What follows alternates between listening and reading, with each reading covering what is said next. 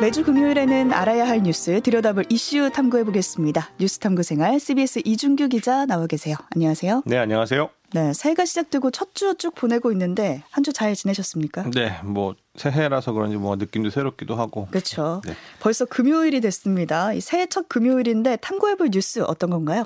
지난 주에는 제가 이제 뉴스 연말 정산이라고 해서 이제 정리를 좀 해드렸었는데요. 음. 오늘은 뭐 진짜 연말 정산을 포함해서 2023년 이제 올해 달라지는 것들을 주제로 한번 필요한 내용도 살펴보려고 합니다. 네, 새해가 시작이 됐으니까 뭐가 바뀌는지 좀 알아볼 필요가 있겠고 특히 연말정산은 매년 할 때마다 좀 새롭고 익숙하지가 않잖아요. 네, 맞습니다. 이게 뭐 13월에 월급이다 이래가지고 기대가 되기도 하지만 또 그만큼 뭐 좀 마음적으로 이거 준비하는데 좀 어려운 어렵다 불편하다 그렇죠. 뭐 이런 느낌들 좀 들기도 하죠. 네. 그리고 또 원래 연말정산 같은 경우는 좀 미리 대비하시라고 한 11월이나 아니면 12월 초쯤에 이제 좀 아, 전해드렸어야 되는데 그 당시에는 뭐 개이득 프로그램도 있었고 해서 제가 이제 뭐 전해드리진 못했었고요.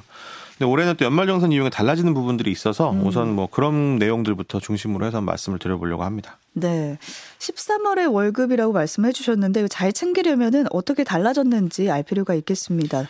특별히 이 직장인 분들이 알아둬야 될 부분이 따로 있을까요? 예, 올해 뭐 새로 생겨난 부분이 있는데요. 음. 직장 생활을 뭐 최소 몇 년, 몇 년 이상 하신 분들은 그동안 연말정산을 이제 매년 이맘때쯤 하다 보면 그쵸. 점점 저 편해지고 있다. 음. 그래서 뭐 제출하는 부분들도 좀 쉬워지고 있고 뭐 검색하고 찾는 부분들도 좀 쉬워지는 그런 모습인데요. 네.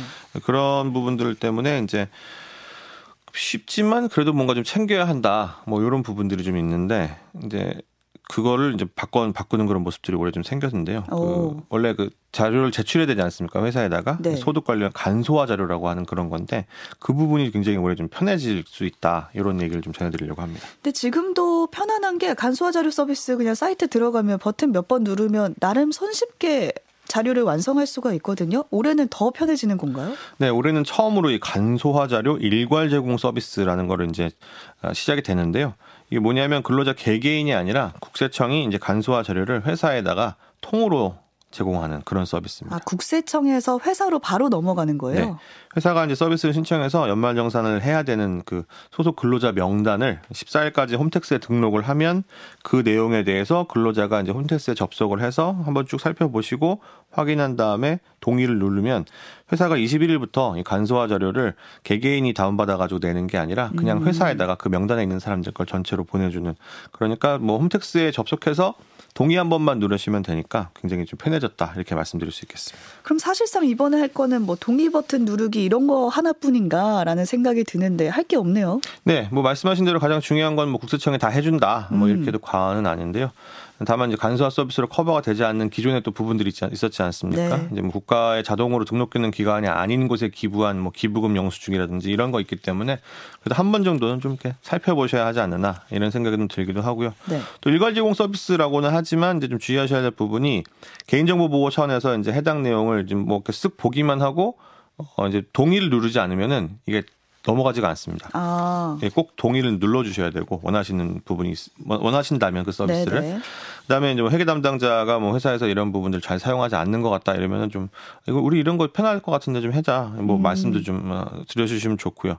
또 이제 간소화 서비스 내용을 보면서 어 이거 나 회사에다가 좀 요 내용 나 알리고 싶지 않은데 뭐 이런 부분이 있으실 수 있거든요. 네. 그런 경우에는 이제 15일 이전에는 뭐 항목별로 예를 들어 뭐 의료비라든지 이런 식으로 좀 항목 있지 않습니까? 그다음에 15일 이후에는 아예 개별 건별로 하나하나 다 체크를 해서 요거는 제출하지 않겠다 이렇게 삭제가 가능하다고 하니까 그런 맞춤형으로도 쓸 수 있다는 점 알아두시면 좋을 것 같습니다. 네, 얘기를 들어보니까 상당히 편리할 것 같기는 한데 언급해 주신 대로 이 서비스를 이용하지 않는 회사도 있을 것 같아요.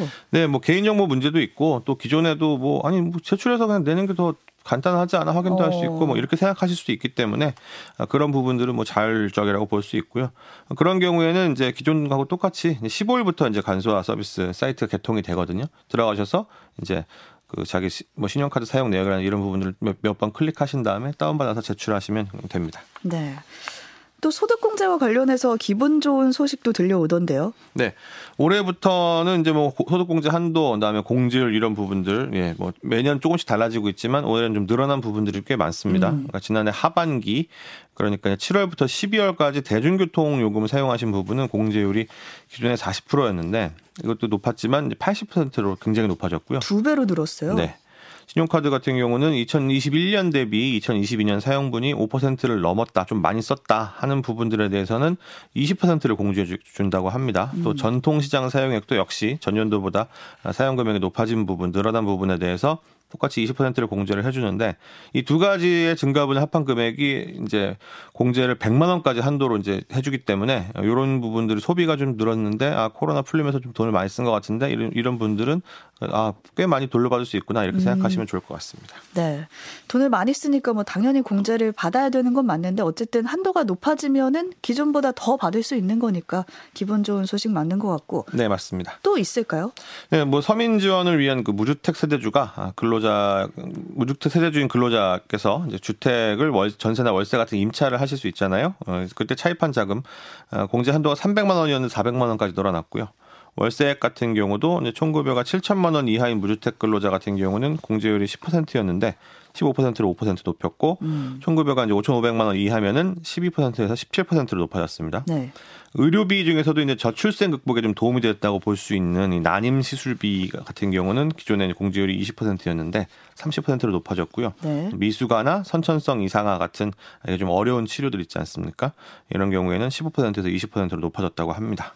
또 본인 65세 이상자 장애인 건강보험 산정 특례자에 대해서는 이제 공제율이 15%가 적용이 되는데 앞서 말씀드렸던 그 의료비들과 포함해서 이런 부분들은 이제 공제 한도가 아예 없기 때문에 병원에 많이 간다고 해서 음. 이제 뭐 어느 정도까지만 공제가 되는 게 아니라 다 공제를 받을 수 있으니까 네 이런 부분들 좀 도움이 될 수 있을 것 같고 네.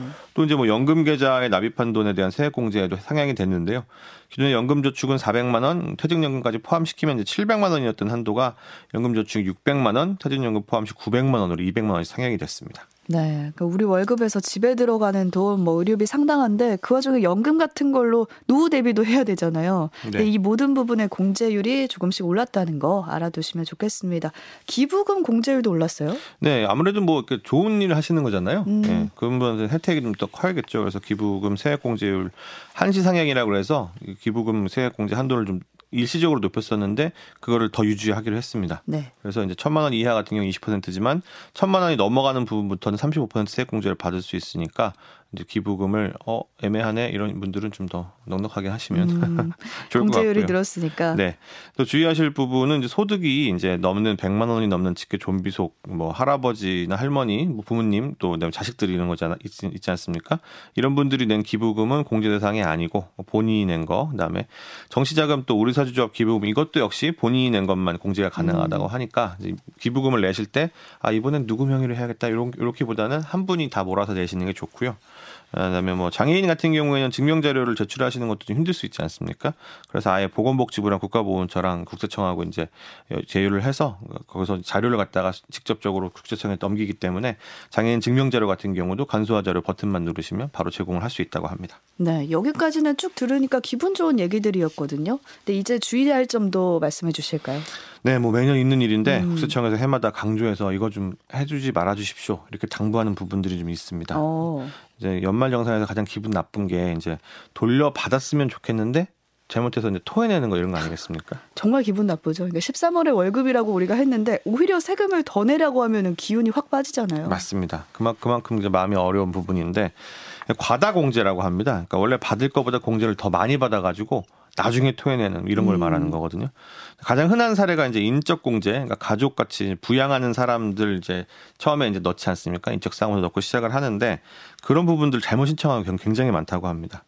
그러니까 좀 나랑 같이 사는 사람들 내가 이렇게 부양을 하니까 이, 이 사람들 목, 목만큼은 좀 공제를 해, 달라 뭐 이렇게 음. 나라에다가 요구를 하는 건데 그 인적 공제를 이제 잘못 넣는 경우가 뭐 연로해서 일을 못 하시는 부모님이라든지 뭐 외벌이를 하기로 해서 배우자분이 집에 있다든지 아니면 뭐 아이들이 어려, 어려서 같이 살고 있다든지 이런 경우에는 네. 이제 부양 가족이기 때문에 피부양 가족 들을 이제 공제를 넣었는데 주의할 점이 이제 피부양 가족 소득이 이제 100만 원이 넘으면 안 됩니다. 아, 100만 원이 넘으면 인적 공제가 안 되는 네, 거예요. 네, 대상이 아닌 거죠. 음. 근데 일을 하지 않아 않아도 집에 있으면서 요새는 또 스마트폰 몇 번 누르면 그뭐 주식이든 코인이든 뭐 채권 산다든지 이런 거 되게 쉽게 할 수 있지 않습니까?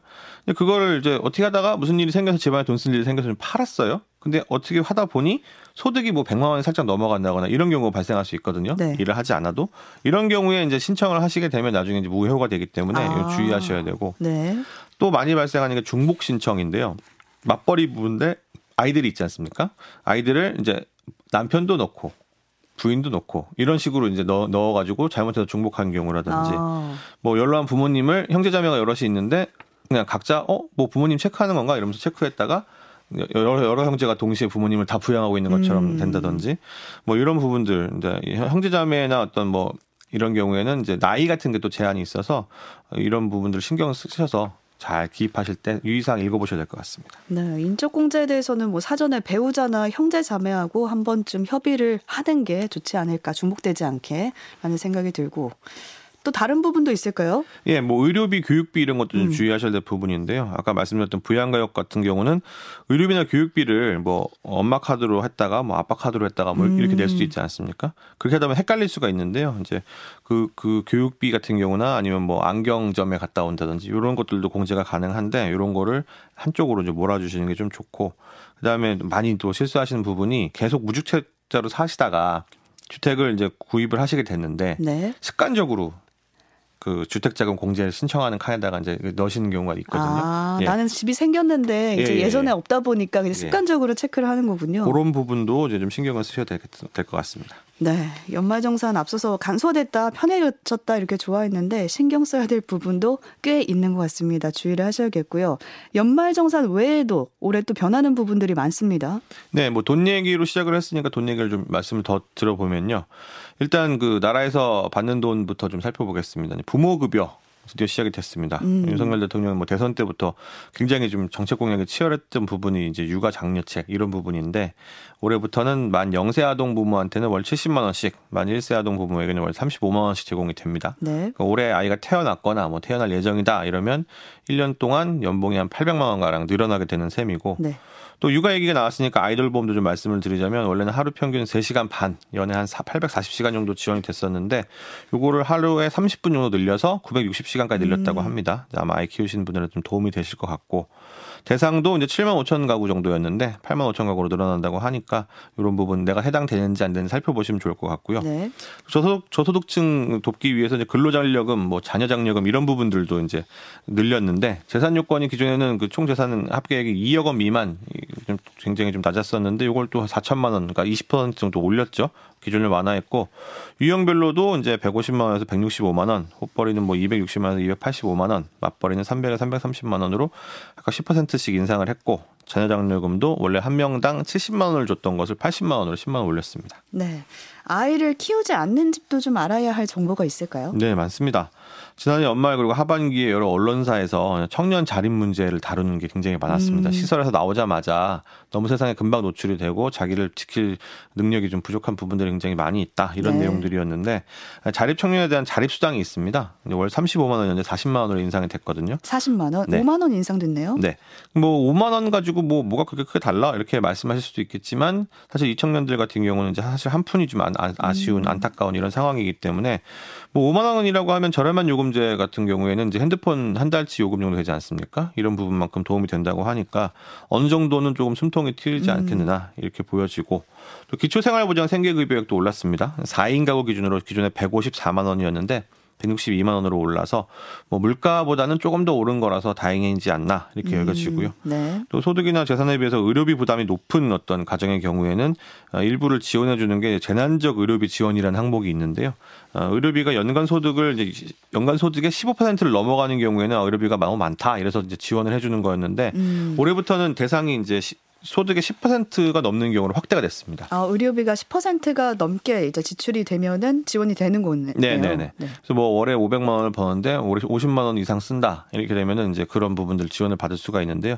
재산도 이제 5억 4천만 원 이하인 가정에 대해서만 이게 지원이 됐었는데 7억 원 이하로 높아졌으니까 문턱도 낮아지고 최저임금은 어떻게 변했나요? 최저임금 뭐만 원이 도대체 언제 오는 거냐 오. 이게 사실 관심사였는데 9,620원으로 올랐습니다. 9,620원. 네. 하지만 뭐 9,600, 9,160원에서 460원이 올랐기 때문에 이게 좀 의미가 있는 부분이 뭐냐면 이 최저임금을 정규직처럼 아, 하루에 8시간씩 주 40시간 동안 일한다. 그리고 이거를 월 기준으로 209시간, 그다음에 유급 주휴 8시간까지 포함을 시키면 월급으로 이제 201만 580원 그러니까 최저임금만 받아도 월에 200만 원을 받을 수 있다. 뭐 음. 뭐 이런 게 아, 의미가 좀 있다고 보여지고 200만 원 선을 드디어 넘었네요. 네. 뭐 200만 원 자체가 뭐 물가가 워낙 높기 때문에 굉장히 뭐 좋은 금액이다 이렇게 말씀드리긴 좀 그렇지만 이제 숫자가 앞자리가 바뀐다는 의미가 음. 좀 있을 것 같고 병장 월급이 또 올랐는데요. 예, 드디어 병장 월급 100만 원 시대가 됐습니다. 병장 월급이 이제 100만 원이라는 건데 이준규 기자가 병장일 때는 얼마였나요? 저 뭐 몇만 원 안 했던 것 같은데 예. 벌써 100만 원이라고 하니까 이제 뭐 10만 원 넘어갔을 때도 와 대단하다라고 생각을 했었는데 물론 뭐 군대가 이제 뭐, 뭐 구속하고 뭐 이런 음. 부분들이 있죠. 하지만 그럼에도 불구하고 이제 먹여주고 뭐 재워주고 입혀주고 다 하지 않습니까? 뭐 생필품도 다 줍니다. 뭐 치약, 칫솔, 뭐 비누 다 주는데 그런 상태에서 월급도 100만 원이 넘는다 이러면은 뭐 어쨌든 좋아진 거다 이렇게 보여집니다. 네, 라떼 이야기를 잠시 하셨던 것 같고 새해 돈 아낄 만한 내용 또 있을까요? 네, 뭐 이렇게 돈을 나라에서 주는 것도 좋겠지만 세금 음. 줄이는 것도 결국 돈 버는 거 아니겠습니까? 그쵸. 뭐 지난해 뭐 말도 많고 탈도 많았었죠. 부동산 보유세 그 중에서 특히 이제 주택분 종부세, 종합부동산세인데 세율과 세부담이 모두 이제 좀 낮아졌다. 그래서 기존에는 조정 대상 지역 같은 경우에 2주택 그다음에 다른 지역까지 포함하면 3주택 이상자에 대해서는 중과세라고 하죠. 그 일반 세율보다 높은 음. 과세 세율을 매겼었는데 올해부터는 조정 대상 지역의 2주택자가 이제 중과세 대상에서 빠지게 됐고요. 네. 또 과세 표준 금액으로 했을 때 12억 원 이하인 경우도 역시 중과세를 내지 않아도 된다. 그러니까 금액도 빠지고 이제 대상자도 줄어들고 세율 같은 경우도 이제 좀 살펴볼 필요가 있는 부분이 소득세도 있습니다. 종부세뿐만이 아니라 음. 아, 이거 뭐 월급에는 없냐 이게 있, 있다는 말씀인데요. 세율을 6%로 낮게 적용하는 구간이 이제 연봉 1,200만 원까지였는데 1,400만 원까지로 구간을 높여서 200만 원까지 여유를 좀 낮은 세율을 적용을 했고 음, 네. 그러다 보니 그 윗구간도 있지 않겠습니까? 세율 15% 구간도 기존에 이제 1,200만 원에서 4,600만 원 구간이었는데 아래 구간이 높아졌기 때문에 1,400만 원부터 시작을 해서 5천만 원까지 이제 14%를 적용한다고 하니까 조금씩 늘었네요. 예, 경계 음. 구간에 있으신 분들은 조금 좋으실 것 같고요. 뭐 이건 뭐 돈을 주거나 하는 건 아닌데 음. 이제 그동안 좀 과도했다라고 평가받는 부분이 대출 규제 완화 예, 이, 이 부분이었는데 시가가 15억 원 넘는 아파트에 대한 주담대라고 하죠. 주택담보대출이 허용이 되기 시작을 했고 또 서민과 실수요자 돕겠다면서 집값에 대한 어, 대비한 대출 비율 LTV라고 하는데 이것도 규제 지역에서도 이제 최대 70%까지 대출 한도도 4억 원에서 6억 원으로 올렸다. 그래서 실수요자들을 좀 보호하는 조치가 아닌가 이렇게 보여집니다. 네. 그러니까 지난해 부동산 시장이 좀 얼어붙은 걸 생각하면은 이번에 말씀하신 그런 규제 완화가 실소유자들에게 좀 어느 정도 도움이 되면 좋겠다라는 생각이 듭니다. 투기하는 네. 사람들 말고. 맞습니다. 그리고 뭐 지난주에도 말씀을 드렸었는데 이제 경제가 안 좋으니까 소비가 위축되지 않습니까? 음. 이걸 풀기 위해서 세제 혜택 같은 걸 연장하거나 새로 만들기도 했는데요. 일단 친환경차에 대한 그 개별 소비세 감면 원래는 이제 지난해 말로 종료가 돼서 지원금이 안 나오는 그런 거였는데 이걸 다 다시 유지를 하게 됐습니다. 오. 어. 예전처럼 뭐 살 때마다 뭐 천 몇백만 원씩 돈을 팍팍 주고 이런 건 아닌데 그래도 하이브리드 100만 원, 전기차 300만 원, 수차 400만 원이라고 하니까 뭐 아, 넘어갈까? 갈아탈까? 고민하시는 분들은 아직 제도가 있다라는 거 정도 알아두시면 좋을 것 같고요. 하이브리드 100만 원, 전기차 300만 원, 수소차 네. 400만 원이요? 맞습니다. 음. 그, 그런 다음에 이제 이런 부분에 또 재밌는 부분이 그 다자녀 가구에 대한 우대가 있거든요. 어. 새로 생기게 됐는데 뭐 기존에도 이제 세제 혜택이 있었지만 이번에 아예 그냥 300만 원까지 개별 서비스에 무조건 깎아준다. 어. 그리고 또 요, 요서 또 한 가지 저, 재밌게 보셔야 될 부분은 요거랑 그다음에 친환경 차랑 연결이 됩니다. 그래서 내가 다자녀 가구인데 하이브리드로 차를 샀다. 음. 그러면 300만 원에 100만 원 한도가 더 더해져서 400만 원까지 이제 받을 수 있는 그런 게 있기 때문에 다자녀 가정들은 한번 이런 거 고려하시면 좋을 것 같습니다. 차값을 뭐 빼준다고 아이를 한 명 더 낳자 이렇지는 쉽지 않겠지만은 그래도 다자녀 가구를 위한 좋은 시도가 아닌가 이런 생각은 듭니다. 네. 올해 바뀌는 것들 쭉 살펴보고 있는데요. 이번에는 사회 제도적으로 바뀌는 부분도 전해 주실까요? 일단 그 많이들 기대하고 계실 겁니다. 나이가 달라지는데요. 음. 그 만 나이로 연령이 이제 6월부터 통일이 되기 때문에 6월부터는 한 살이 좀 다 적어지시는 생일이 그쵸. 지나지 않으신 분들. 뭐 올해 마흔이신 분들은 올해도 마흔, 작년에도 마흔이었던 거죠. 예, 일시적으로 뭐 30대로 돌아가신다거나 음. 아니면 30대가 20대로 돌아가시나 이런 재미들이 좀 있을 것 같은데 뭐그 동안에 보면 뭐 한국식 나이, 만 나이, 뭐 빠른 연생, 뭐 학번이 뭐니 이런 것까지 막 다 혼용돼가지고 썼지 않습니까? 그쵸. 그런 것 때문에 굉장히 복잡하고 어디에서 뭐 10이라도 붙으면은 뭐 당신 몇 살이야부터 시작을 하고 막 이런 게 있었는데 몇 살이야 물어보면 무슨 나이를 말해야 되는지 헷갈렸어요. 그렇죠. 그래서 뭐 누구랑은 누구는 친구인데 또 쟤랑 나는 뭐 형동생이고 뭐 이런 이런 복잡한 관계가 있었는데 올해부터 만 나이니까 뭐 나이 자체를 따지시기보다는 그냥 나이는 법적으로 필요할 때 사용하는 어떤 그런 제도의 하나다. 뭐 이런 정도 생각해 보시면 될 것 같고요. 또 한 가지 유의하셔야 될 부분은 유통기한이 이제 달라지게 됐습니다. 네. 유통을 한 유통이라는 거는 말 그대로 이제 공급자 중심 아니겠습니까? 음. 이런 아, 부분들이 좀 달라져서 이걸 소비할 수 있는 기간, 예, 유효 기간으로 이제 달라지기 때문에 어, 이게 아 올해까지는 제도를 어 기존에 찍어놓은 포장지나 이런 부분들이 있어서 어, 낭비가 될 수 있기 때문에 혼용한다고 하니까 내가 지금 요 보고 있는 게 이게 유통기한인지 아니면 소비기한인지 이런 음. 거좀 살펴보시면 좋을 것 같습니다. 네, 유통기한이 지났다고 그동안 많은 음식들이 버려졌는데 이참에 음식물 쓰레기도 줄어드는 그런 효과가 있지 않을까 싶습니다. 오늘 여기까지 한번 살펴봐 보도록 하겠습니다. 다음 주에 다시 뵐게요. CBS 이준규 기자와 함께했습니다. 고맙습니다. 네, 감사합니다.